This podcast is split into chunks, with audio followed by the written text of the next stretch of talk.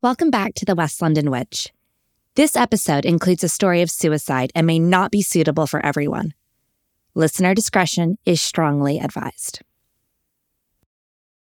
Perhaps four martinis wasn't such a good idea. The first one made the second one look appetizing, and it all went downhill from there. What was it F. Scott Fitzgerald said? First, you take a drink, then the drink takes a drink, then the drink takes you. Something like that. And old Fitzgerald knew a thing or two about alcohol. Meredith smiled as she handed the cabbie a 20 and stepped into the gold and green Art Deco lobby. Very Fitzgerald, she thought to herself.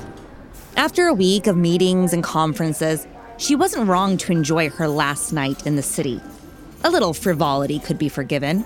And there's nothing room service, water, and ibuprofen couldn't help.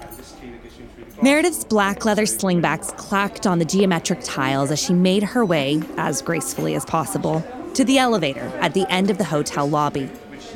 Her glossy red fingertips pressed the bronze button and she waited, with some help from the wall, for the elevator to descend to the ground floor. Soon enough, two bronze doors slid open. Behind them was a lattice door that was swiftly opened by an elevator attendant, decked in scarlet velvet. Good evening, Miss Jones. Meredith took a step back. She'd been staying at the hotel for a week. Not once had she seen this interior lattice door. Never had there been an attendant before. And how did he know her name? Miss Jones? The attendant repeated. Hypnotically, as if under a spell, Meredith stepped into the elevator. The attendant closed the gate, and the bronze exterior doors followed with a soft clang. Uh, I'm on the sixth floor, Meredith muttered, shaking loose from whatever possessed her to enter the gliding box. Oh, I know, Miss Jones. But first, the party. A white gloved finger jabbed at the mezzanine level, which was odd, as Meredith had overheard that that level had been blocked up, converted into the laundry and storage center. Ah, thank you so much, but I really couldn't attend a party now, Meredith responded politely. Oh, but you must. You wouldn't want to miss it. Besides, everyone is expecting you. Meredith's stomach lurched. She couldn't tell if it was the gin or an unshakable feeling of unease. This was all wrong. The elevator tottered to a halt, and the attendant opened the doors to reveal a riotous party. A costume party by the looks of it. Everyone was clad in fringe and feathers, strings of pearls and suspenders. Enjoy the party, Miss Jones, the attendant said as he guided her out of the elevator. Oh, no, I really just need to head to bed. Meredith turned, attempting in vain to re enter the elevator. Yet as she turned, she did not see the two bronze doors, but rather a sage green wall trimmed in gold. The elevator was gone. Propelled by curiosity and a heavy helping of confusion, she began down the hall, pushing past perfumed ladies flirting with men whose hands were full of champers and cigars. As she journeyed deeper down the hall, the sound of a jazz band seemed to mimic her heartbeat, discordant and syncopated. A gentleman in a three piece suit opened a massive gold door for her as Meredith barreled into a glittering, smoke filled ballroom. Crimson walls covered in mirrors made the space feel endless no beginning and no end. Meredith headed towards the bar. Surely the bartender could help her get to her room, or at least call down to the lobby. A young man in his 20s greeted her with a brilliant, pearly smile. Miss Jones, what can I do you for? Sorry, I just need to get to my room and I seem to have lost the elevator. Can you help direct me? You haven't lost anything, Miss Jones. You're right where you're supposed to be. Martini? Two olives? No, no, I just. I just need to find my way to the elevator or the stairs, even.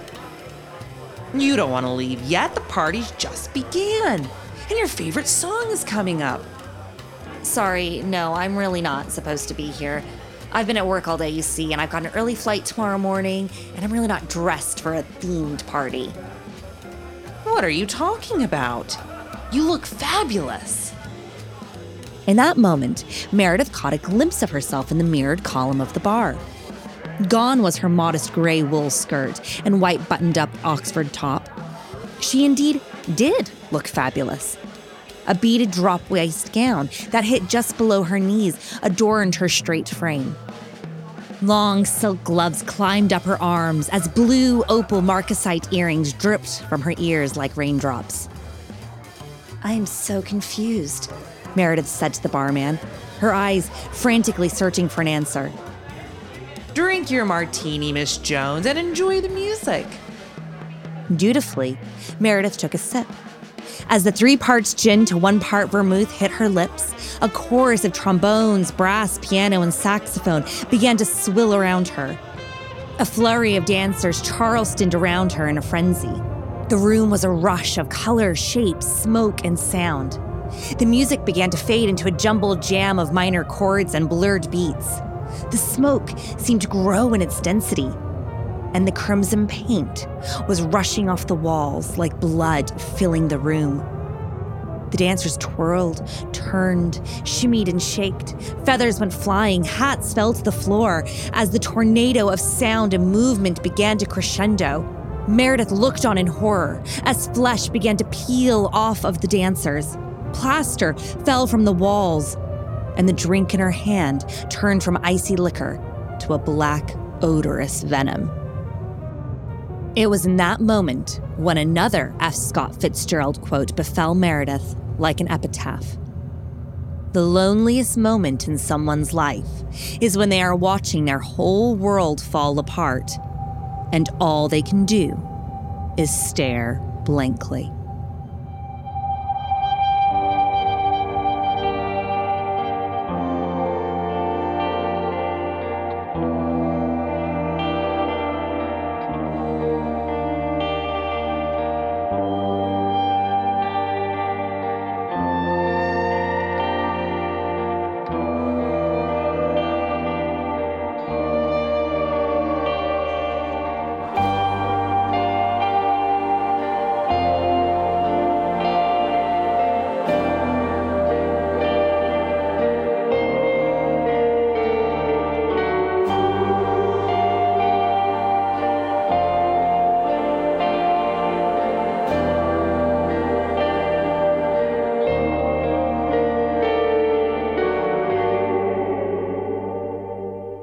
Friends, it's Becca.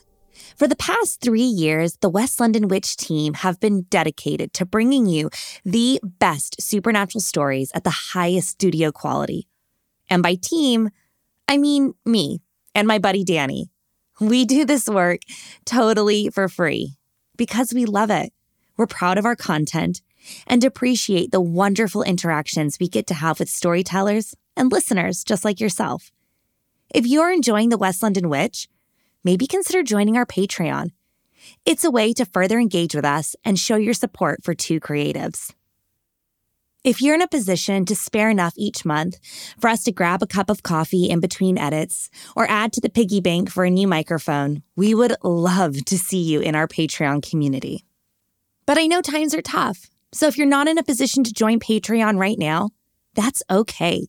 We aren't going anywhere head on over to patreon.com forward slash the West London Witch.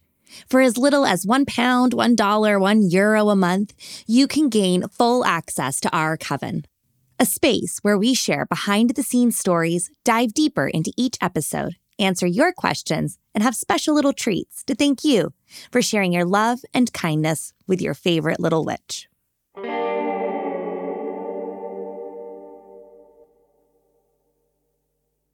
Hello, and welcome to episode 58 of The West London Witch, a podcast where we share stories about those moments where we find ourselves very much not alone.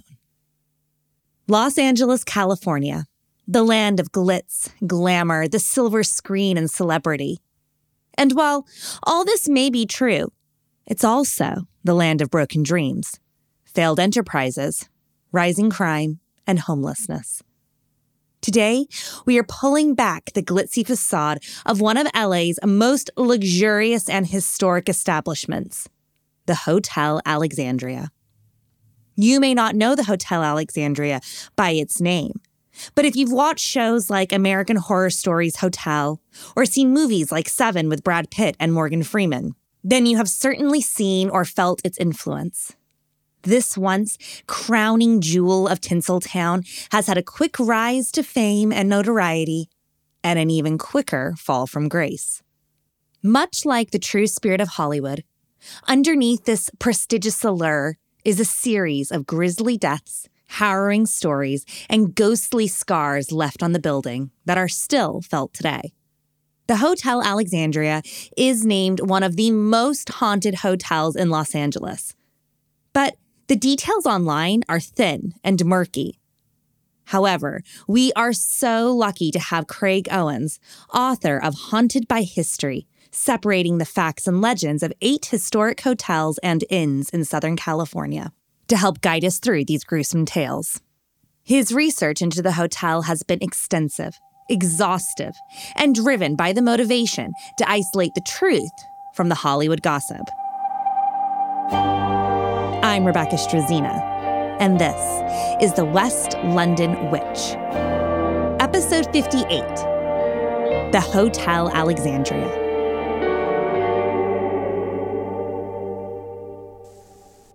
One of my favorite buildings in all of Los Angeles, and also happen to think it's one of the most actively haunted buildings in all of Los Angeles, is the Hotel Alexandria and it was LA's first five star hotel. Prior to the Hotel Alexandria breaking ground in 1906, Los Angeles was a Wild West town, a lawless land of prospectors, oilmen, and those embarking on manifest destiny. LA was dirty streets, horse drawn buggies. There's a lot of new money coming in from the mines, mineral surveyors and prospectors coming out west. Lot, the railroad had brought a lot of them into LA. And Nevada, for instance, was booming. Between the influx of new money, perpetual California sunshine, and the growing area, there was a desperate need for a higher end resort like hotel. Something grander than the rugged Wild West had to offer something that harkened back to the more established and industrialized East Coast. So, starting around the, the turn of the 20th century, there were different structures going up. And in 1905, two men living in South Pasadena decided that they were going to build the first five star hotel. So they raised a million dollars and they rented land from about five or six different landowners. And then they constructed this huge, for its time, it's about a six story Beaux Arts building. Absolutely no expense was spared in the construction of the hotel. They had mosaic tile that was custom made. They brought in Egyptian marble and they made this huge lobby with these giant pillars with green Egyptian marble and the the walls of the lobby and a lot of the hotel was this dark emerald green. And when it opened, it was an immediate success.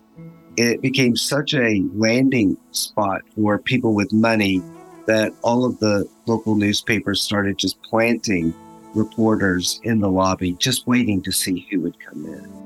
Now, the mining years at the Alexandria started to peter out around 1910, 1911, 1912, but a new industry came in, and that was the motion picture industry. A constant flow of celebrities and affluent guests checked into the Hotel Alexandria.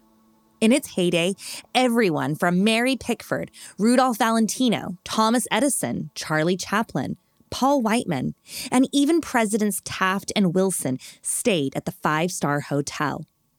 The Hotel Alexandria was the it place of the West Coast. In 1910, 1911, the need to expand forced the Alexandria to build an annex, a 12 story addition to the original six story building. But it wasn't all starlets and sunshine. The growth of the Alexandria was paid for in the blood of humble construction workers. Right before they were starting construction, there were union tensions with the steel workers. And nationwide, they called a steel strike. And LA was very Republican back then, and the Alexandria owners were very conservative and anti union. So they were going to build with scabs, which are non union workers. This caused immediate problems. Picketers, union picketers started showing up, and there were some tragic accidents that happened. One had to do with a non union employee falling to his death. And as the construction crew brought the dead body out into the street, it caused a riot. And the union picketers started attacking the non union workers, and the police had to arrive and they dispersed the crowd. And not long after that, another accident happened within days where another worker was injured. After this second incident, the Hotel Alexandria erected a huge fence around the construction site so no one could see in. There were more accidental deaths and injuries sustained by non union workers. And due to the secrecy on the site, we may never know exactly how costly the annex really was. But the show continued on. And the new annex and the growth of the film industry kept the Alexandria a riotous success. Craig described it as the Plymouth Rock of Hollywood. Now, the Alexandria, despite all this, had a dark side as well.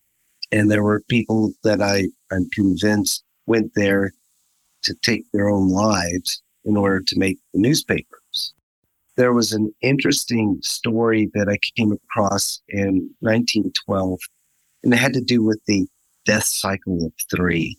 And apparently, what happened is that there was a person who had been living there for a while. She was an elderly lady, and she just died in her bed. Then, within like a few days later, another man died in bed. And the newspapers were beginning to pick up on this. And then there was the third death, and it was a young girl, about 18 years old.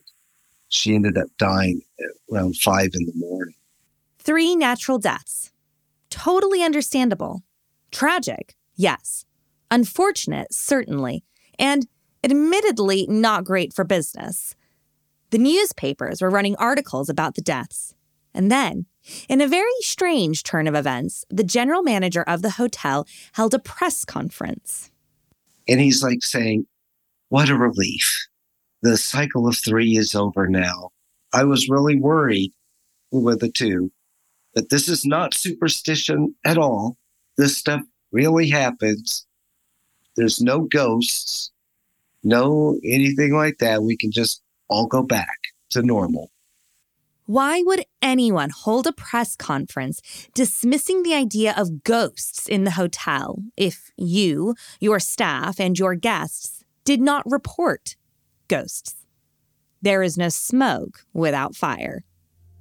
Then you had the first reported suicide, which I don't actually believe was a suicide.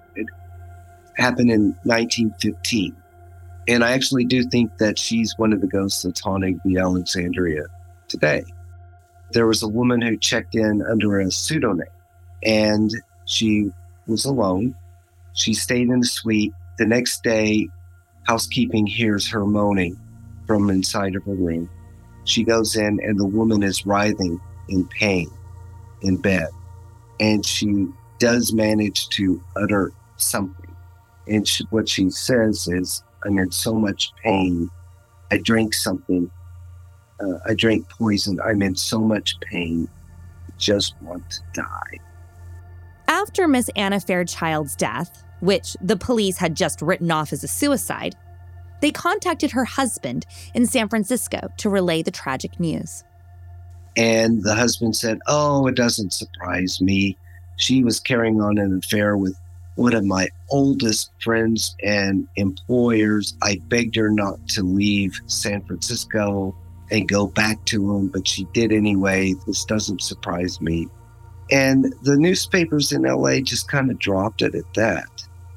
But what the newspapers didn't report was this was a whole lot stranger than a woman leaving her husband to return to her supposed lover in LA. The husband and wife were in the throes of a contentious lawsuit with the man Mrs. Fairchild was having an affair with.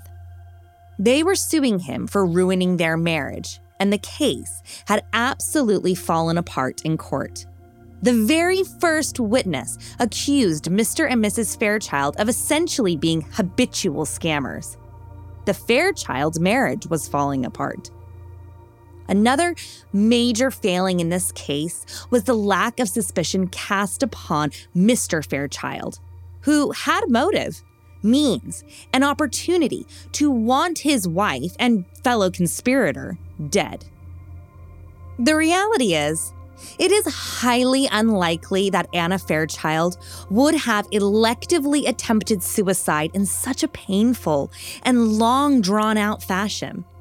There is definitely an argument to be made that her husband, who she was now in a contentious relationship with, and was also a druggist, may have slipped her something or poisoned a medication or sleeping tonic that she had packed in her bag as she left from San Francisco to escape him.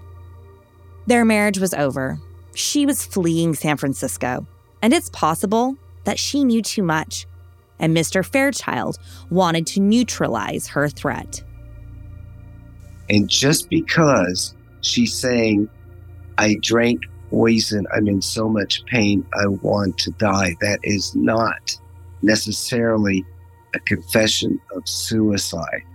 Anybody that is in that much pain, regardless of whether it was intentional or not, they're going to say, I want to die if they're being burned alive from within from this slow acting poison. So I think they, they rushed to judgment in thinking that that was a an actual suicide confession. Although Anna's body was obviously removed from the hotel, it doesn't mean that her spirit doesn't still remain. Starting in the uh, 50s, there were tales of a woman in black from, they describe her as Victorian, but the Alexandria actually came about after the Victorian era. And looking over the deaths, the closest time frame is, in fact, this woman who suicided in 1915 or allegedly suicided. And people had seen her in the 50s or 60s wandering around the halls looking very sad.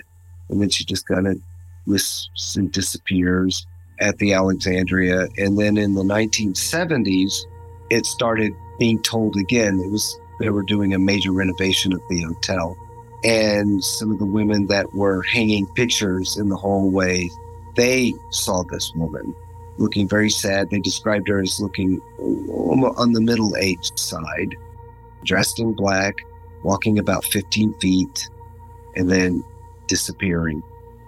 To this day, people still are claiming to see this woman in black. There are a lot of reports of this woman in black. She's seen wandering the halls, in the ballroom, in the lobby, and turning around the corners just visible out of the corner of your eye.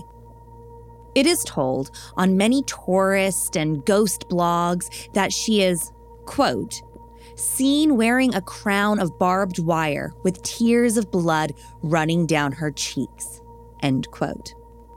Now, this might be so. I haven't seen her, but I think that this Victorian lady is more likely. Craig found a photo of Anna Fairchild, and I can totally see how her more Edwardian garb could be mistaken for Victorian.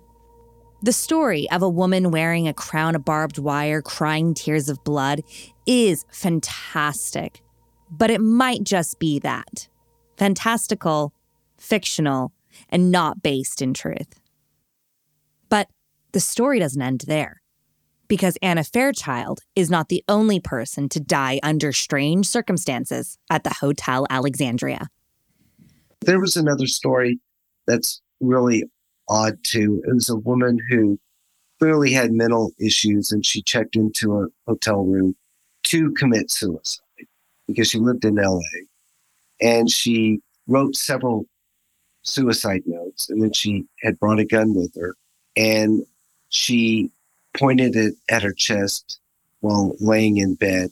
She fired. It missed the heart. So in a, she's bleeding and in great pain. She drags herself out of bed, goes to a mirror, and using the mirror reflection, re-aims the gun and then fires and it hits the mark. It was a bloody mess. No one heard the gunshot.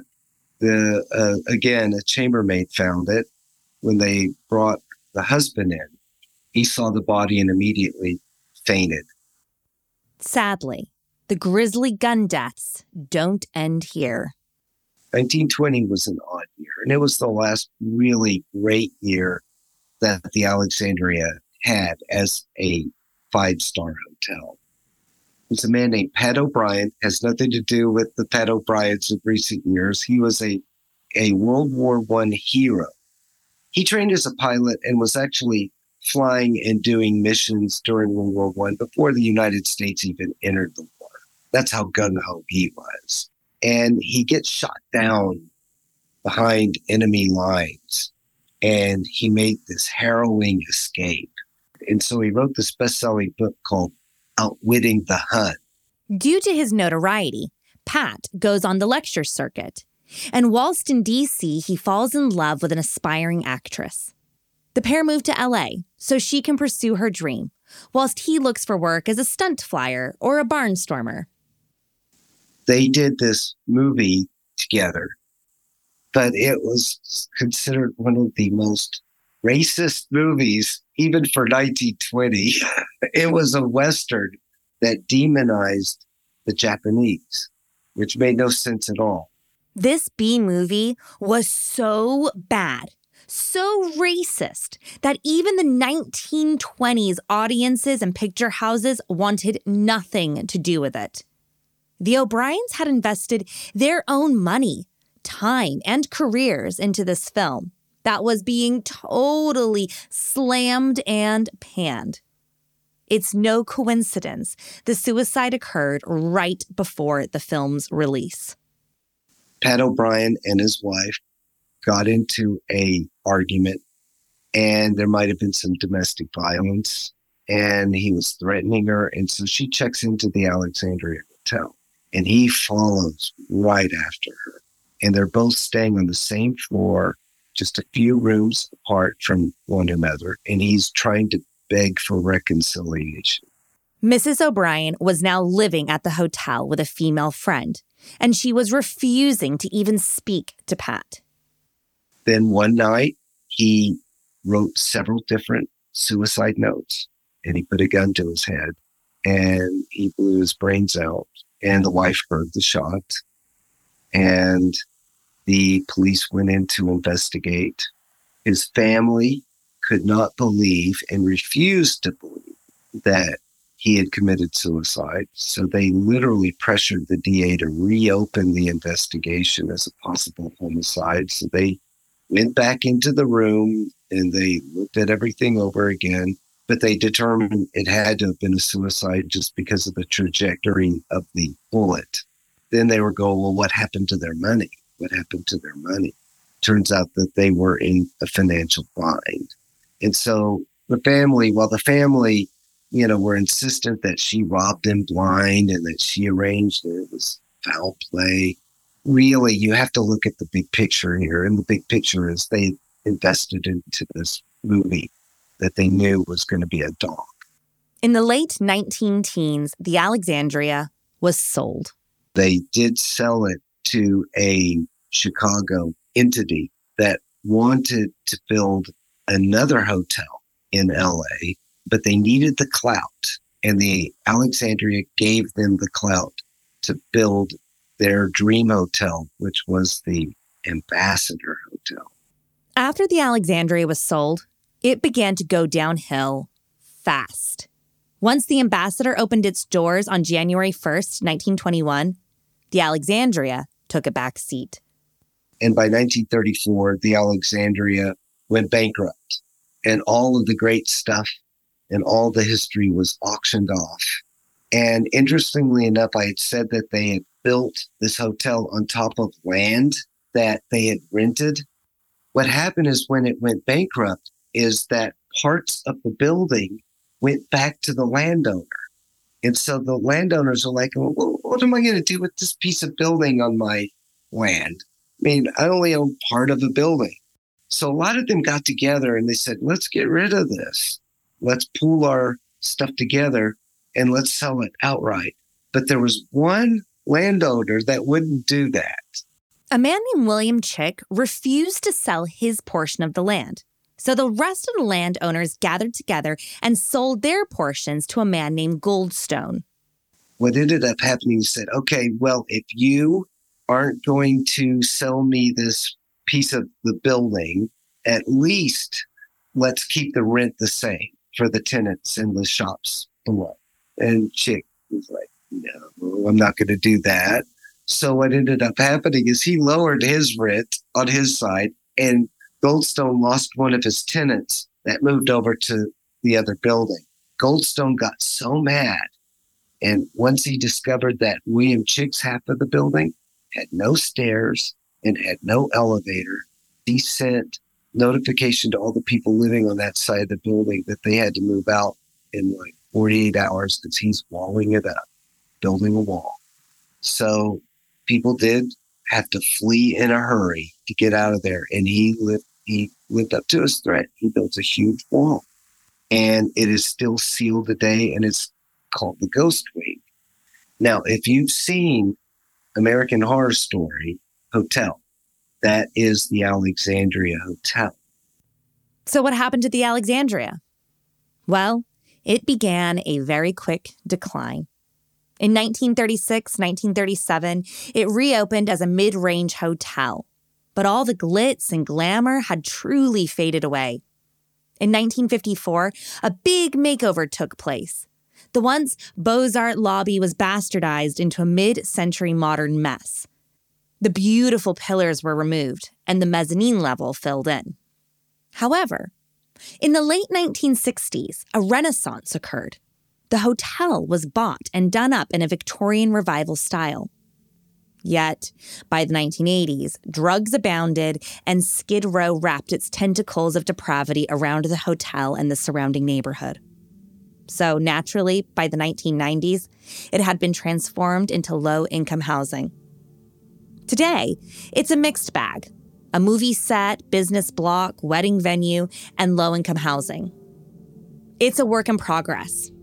But for the spirits, it's a timeless space there was this wonderful ballroom on the second floor. It's where the motion picture stars would have their private functions. There's actually a photo of Harry Houdini and his wife celebrating their anniversary in that room. This ballroom is fabulous. It also has, happens to be one of the most active, paranormally active rooms in the place. And people thought they've heard the sound of music, dancing, flickering lights, and there is a small child, about eight years old, that's dressed in like a white dress, nightgown maybe, that's been seen not just around the ballroom, but in other parts of the hotel as well. And I've never been able to figure out who that is because I've never found evidence of a child dying there. But it does sometimes, I sometimes wonder if it harkens back to that story I said earlier about a young girl about 18 years old that was emaciated and died of tuberculosis. She did die in a white gown at about five in the morning. The little girl or young woman seen in the ballroom is a frequent sighting that is well documented. Although Craig hasn't seen her, he has had a truly terrifying experience in the Alexandria that was not only experienced by him, but also a group that he was working with. When I started with my book, Haunted by History, what I did and what I do is I'll rent haunted rooms and then I'll dress it up in another time period and we'll spend hours there shooting. And I had chosen the Valentino suite, okay, because I had heard that the Valentino suite was haunted and how they decorated it very masculine, and something that you could easily picture Rudolph Valentino being in there. It had deep red carpet. The rooms were stark red wallpaper, Victorian wallpaper with red and gold. And then the next room would be gold with a little bit of red. So it's almost like inverted, you know? And then they had these dark black curtains that separated the two rooms. And then they had a picture of Valentino mounted to the wall. Well, flash forward to me doing my photo shoot there. It was it, it hadn't been changed or modified much since 1970. So I mean, it, it was insanely bad, and there was no air conditioning. No one had lived in the place. Oddly enough, in the gold room, it looked like this big smear of blood splattered on the wall. And I asked about that. And I was told by an employee, oh, we shoot movies in here. So that's just movie special effects. So I didn't, I didn't question it. I thought, well, I'll, I'll use it to shoot with. So I brought in a bunch of antiques and we dolled up that room. And, and then I brought in a woman that I dressed her up as the Phantom of the Opera, all in red with a big, like, cavalier red hat with a plume. And I put her in this room and we were shooting all day long. And everything was fine until it got dark. And then once it got dark, ooh, it started getting really gloomy. There was like this thickness and tension in the room. The shoot was all going to plan, and Craig was capturing some hauntingly beautiful recreations in the Valentino suite. That was until their leasing agent came on set. And he was being a little bit of a nuisance. He was hitting on the hair and makeup. And I was like, uh, what do I do with him? So I gave him like a disco strobe light.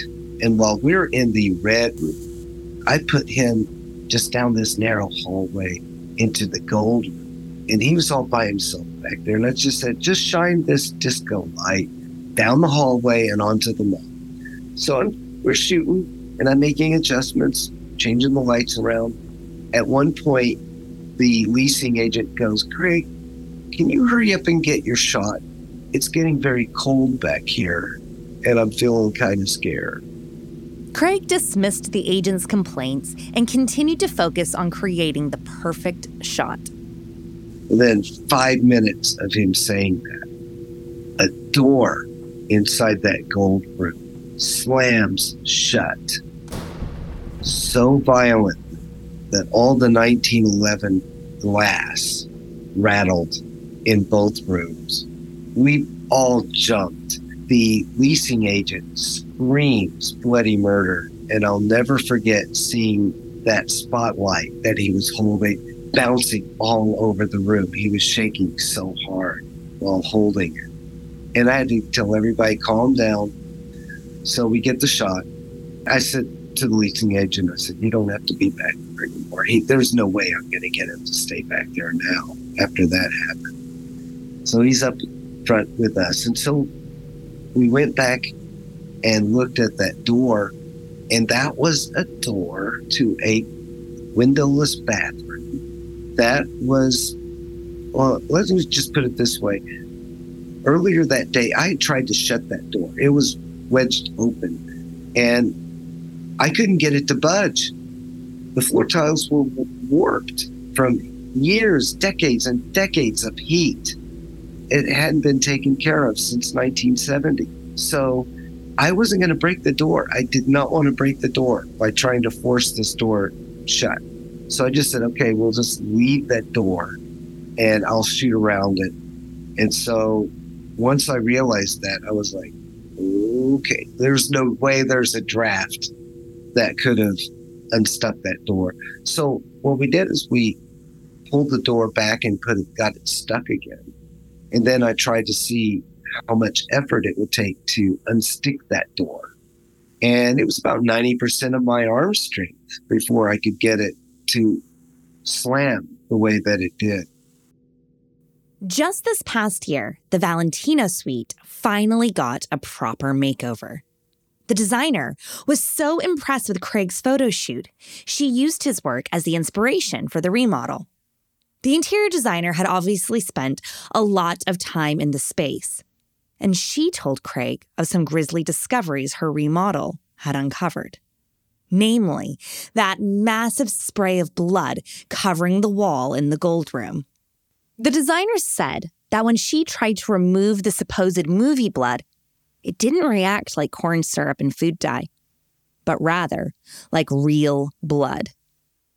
She said that in maybe the 80s or 90s, there was a murder that took place there. It was during a party, and that it was a woman of color, and that they just never bothered to clean up the wall. And she believes that that's what it's that energy of this particular possible murder victim. And it, it's possible, I mean, after a certain period of time, LA stops reporting a lot of deaths like that every now and then something will make the news. But in the 80s or 90s, if this were to happen, the Alexandria was on Skid Row. A lot of stuff in Skid Row doesn't get reported. The Hotel Alexandria has had a wide and sordid past. She has seen the pinnacle of glamour and allure, and the pits of destitution and depravity. And that's what makes this great lady such a fascination and an oddity. In a lot of ways, she's an allegory for Los Angeles itself. She truly has seen it all the good, the bad, and the gory. Craig and I talked for over three hours.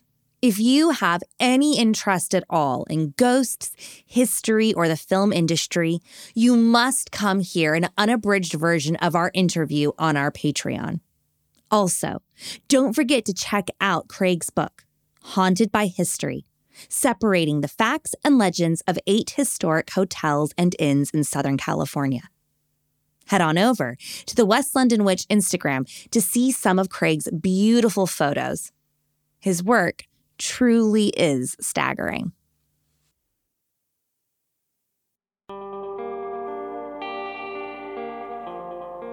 Do you have a spooky story you'd like to share? I'd love to hear it.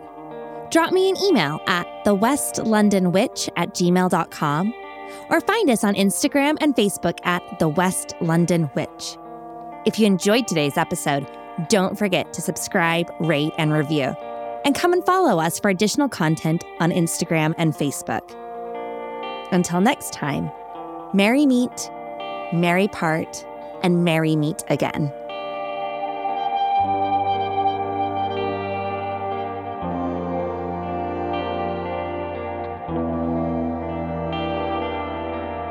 The West London Witch is created by me, Rebecca Strazina. Our sound designer and production magician is the incredible Danny Cross.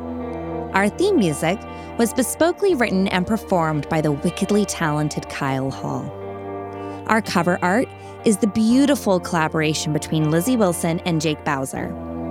Special thanks to Miss Sinead Bowers, our quality control and biggest cheerleader. And thank you to you, all of our listeners all over the world. These are your stories.